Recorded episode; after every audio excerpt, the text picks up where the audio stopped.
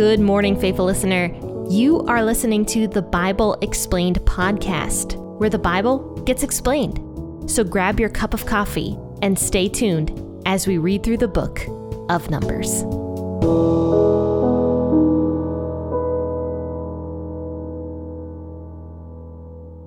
Hey, and good morning, faithful listener. This is Jen with the Bible Explained podcast. And today we're going to be talking about Numbers chapter 27, verses 1 through 11. So let's just go ahead and, and do this. Let's jump in and grab your Bible, your cup of coffee, or your cup of tea, and let's read Numbers 27, 1 through 11. Then the daughters of Zelophehad, the son of Hepher, the son of Gilead, the son of Machir, the son of Manasseh, of the families of Manasseh, the son of Joseph, came near. These are the names of his daughters Mahlah, Noah, Hoglah, Milcah, and Tirzah. They stood before Moses, before Eleazar the priest, and before the princes and all the congregation at the door of the tent of meeting, saying, Our father died in the wilderness. He was not among the company of those who gathered themselves together against Yahweh in the company of Korah, but he died in his own sin. He had no sons. Why should the name of our father be taken away from among his family, because he had no son? Give to us a possession among the brothers of our father. Moses brought their cause before Yahweh. Yahweh spoke to Moses, saying, The daughters of Zelophehad speak right. You shall surely give them a possession of an inheritance among their father's brothers. You shall cause the inheritance of their father to pass to them. You shall speak to the children of Israel, saying, If a man dies and has no son, then you shall cause his inheritance to pass to his daughter. If he has no daughter, then you shall give his inheritance to his brothers. If he has no brothers, then you shall give his inheritance to his father's brothers. If his father has no brothers, then you shall give his inheritance to his kinsman who is next to him of his family, and he shall possess it. This shall be a statute and an ordinance for the children of Israel, as Yahweh commanded Moses. The first thing I want to ask you guys to do is to remove, and I had to do this myself, remove your Western lens of this. Because the rules back then are not the same as they are today. I know that most people that listen to this podcast live uh, either in America or in a Western country. So remove the Western lens of the inheritance. Now, of course, I will talk a little bit about this nowadays, but we have to remember where this was coming from, this entire story, uh, way back when this first happened. This was ancient days. Women had absolutely zero rights to property at this time. So these daughters the daughters of Zelophehad. And don't forget, we actually talked about these daughters. I mentioned them very, very briefly. Their names were Mila, or I'm sorry, Mahlah, Noah, Hoglah, Milcah, and Tirzah. I really think there was a theme going on with these names because they all end in an AH. Mahlah, Noah, Hoglah, Milcah, Tirzah. There's definitely some sort of theme going on when they named these girls. it's funny how you know, people aren't very different back in these days as they are now. Like, I know a lot of people that are like, we're going to do M names for our kids, we're going to do B names for our kids, or whatever. So, I mean, kind of similar, it sounds like here is they definitely named their kids after some sort of a theme. But anyway, there were five daughters of this guy named Zelophehad. And no matter what, in this day and age, if Zelophehad died and he had no sons, it would immediately pass to the father's brothers, so Zelophehad's brothers. And the daughters have issue with this. Not because of themselves, actually, which is one of the cool things about this. These daughters are not actually coming to Moses and Eleazar because they are angry that they don't have any rights. They are actually coming to Moses and Eleazar because here's what it says in verse 4 Why should the name of our father be taken away from among his family because he had no son? So that's really beautiful that these daughters were not actually thinking, oh, you know, women's rights. I don't have any rights. How dare God? How dare you? How dare anybody not give us a piece of this land because, you know, men rule the world? that's not what these women were doing. They were coming to Moses because they didn't want their father, their father's name to disappear. So this was an act of courage that they did because this was very out of the normal This was uh, not heard of back in these ancient times. So it was courageous, but also it was not with themselves in mind. They were not thinking of themselves, they were thinking completely of their family and of their father's name. We see that the, the name of the father is actually very, very important in these times. The birthright holder is very important. The tribe leader, the princes are very important people. So Zelophehad's name being completely erased from history was just not something that these daughters wanted. This was out of respect for their father and for their father's family that these daughters came and did this. So this was the daughters doing an act of courage to honor their dead father. And that's why these daughters are so special. But here's what they say when they come before Moses. It says in verse 2 They stood before Moses, before Eleazar the priest, and before the princes and all the congregation at the door of tent meeting, saying, our father died in the wilderness. He was not among the company of those who gathered themselves together against Yahweh in the company of Korah, but he died in his own sin. So they make it very clear that their father was not in the company of Korah. You remember the rebellion of Korah that happened? That was bad news. We talked about that a while ago. But these daughters make it very clear like, look, my father was not in the rebellion of Korah. He did not do any of that stuff. So he should be honored because he just died in the wilderness. Here's what they say He died in his own sin. So because Zelophehad had died in the wilderness, that entire generation was supposed to die in the wilderness because of their rebellion of not wanting to go into the land of Canaan. So these daughters make it clear that yes, our father in his own right was a sinner. He did die in the wilderness, but he did not die with Korah. He was not that much of a rebel to go against Yahweh like that. Rather, he died in his own sin. So they're making it very clear to Moses and to everybody that yes, their father was a sinner and he did die in the wilderness, but he was not a rebel in that way, the same way that Korah and the people that followed Korah were when they were trying to totally overthrow Moses and rebel against Yahweh just 100% completely. So I do find it interesting that these daughters make that distinction to say that their father should be deserving of his name being passed down through the generations, basically. So, because this was so out of the ordinary, Moses ends up taking this case to Yahweh because this was unheard of. Have a woman having uh, rights to property was very just not heard of back in these days. So it says Moses brought their cause before Yahweh. So Yahweh comes to Moses because I love the way that Moses always brings new cases to God instead of just trying to figure them out himself. That's one cool thing that we see Moses always does, and something that is lost once Moses dies. We see a lot of times the Israelites making mistakes in that where they don't bring certain things to God because uh, they decide to make the decision on their own. But Moses always took new cases to God. He was very verbal with God. He prayed often to God and he talked with God the way a friend talks to another friend. So that's definitely something we can imitate with Moses is making sure we always bring new things to God, not trying to make a ton of decisions on our own, but going before God with our prayer life to help ask him to help guide us basically because we do know that the Holy Spirit that resides inside of us is our counselor. And so a counselor helps you make the de- right decisions, right? So if we are always bringing new problems to God and asking for wisdom, the Holy Spirit is going to give us that wisdom to make the correct choice. And Moses understands this, I think, better than most people, especially in the Old Testament. So Moses brings this case to God, and God says, The daughters of Zelophehad speak right. So he commends these young ladies for coming to Moses with this issue, trying to honor their father the way they are, not thinking of themselves, not thinking of their own rights, but coming to Moses to ask that their father continue to be honored. God mentions many times in scriptures that you are supposed to honor your parents.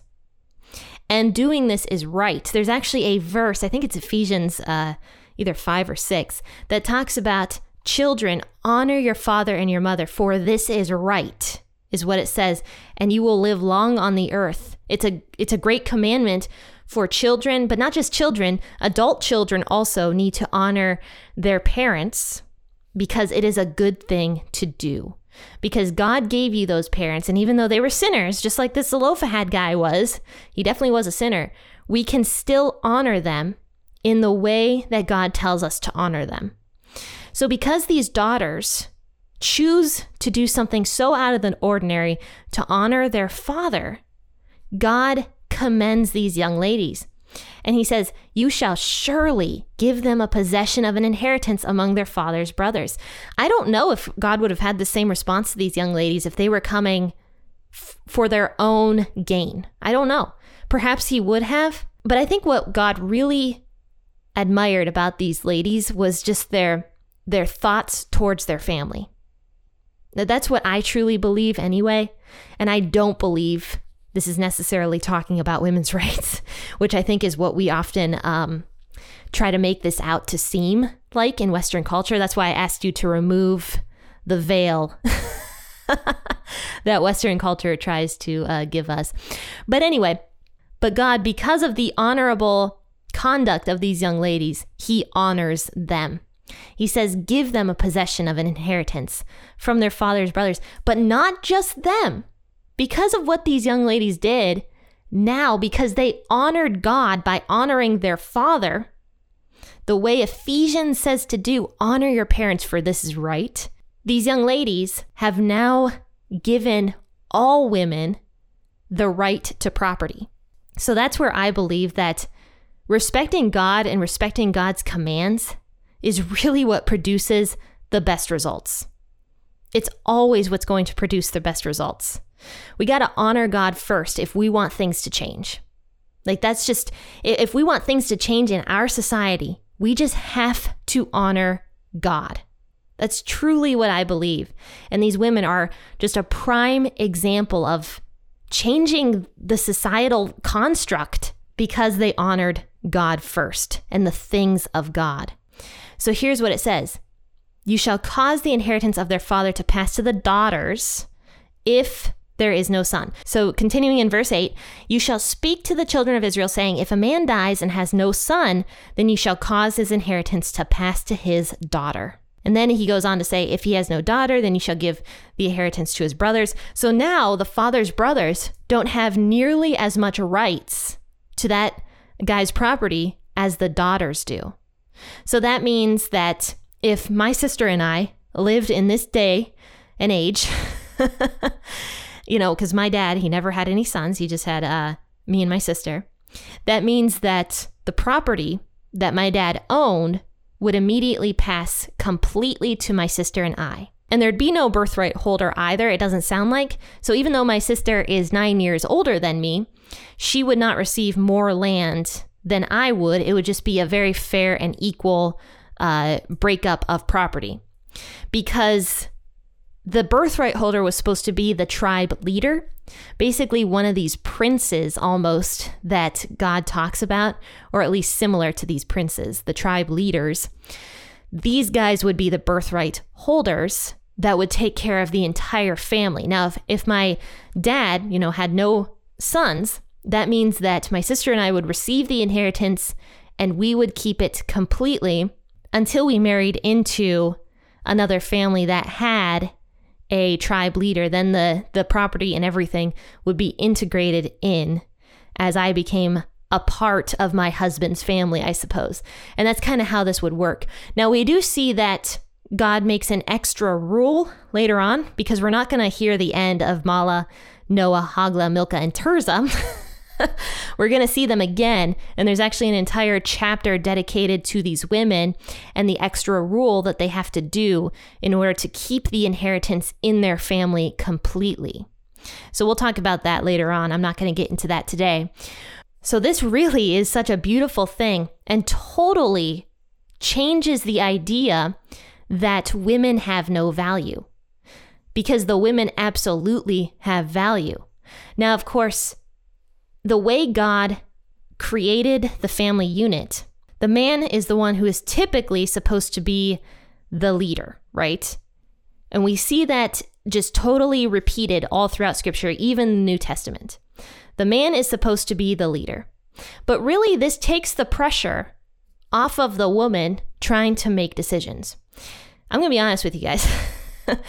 I, I do have a power struggle sometimes, I would guess, with my husband making decisions. But in the end, if you follow the way that God commands you to follow with allowing your husband to be the leader, it does take pressure off of the woman trying to make all the big decisions.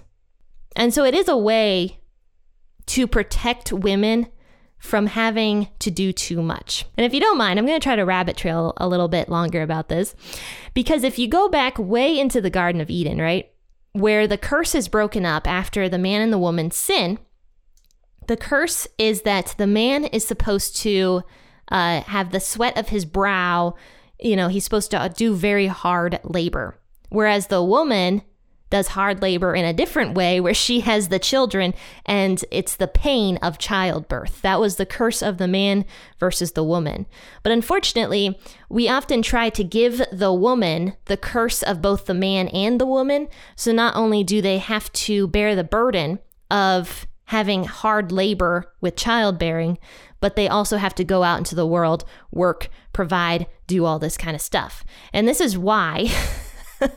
I might be getting too political here.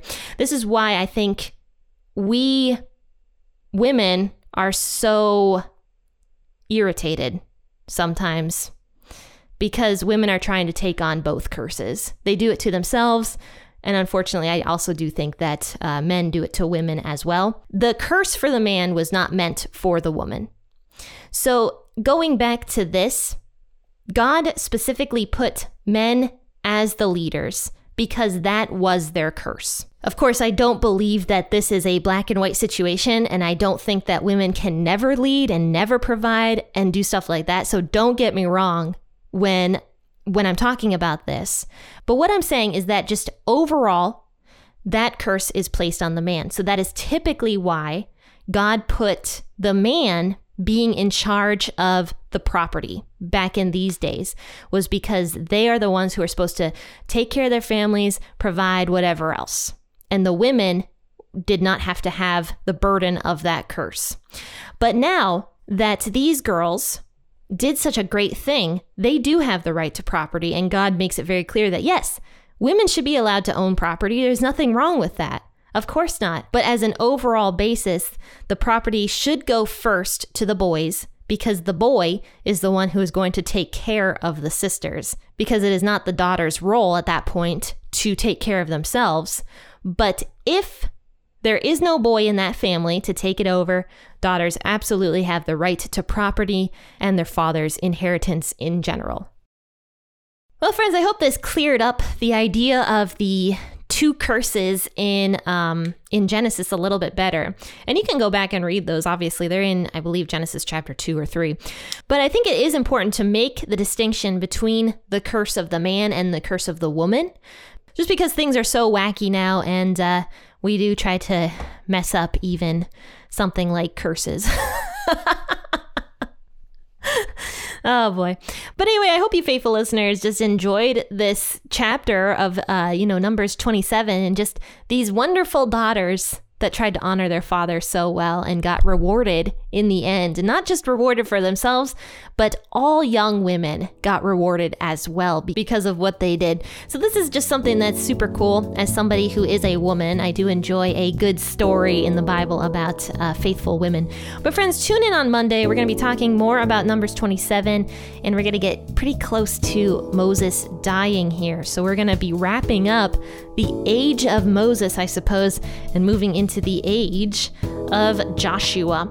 So I will see you guys on Monday, 6 a.m. or whenever you wake up, to listen to an episode about the passing of the leadership role from Moses to Joshua. I'll see you then. But happy listening and God bless.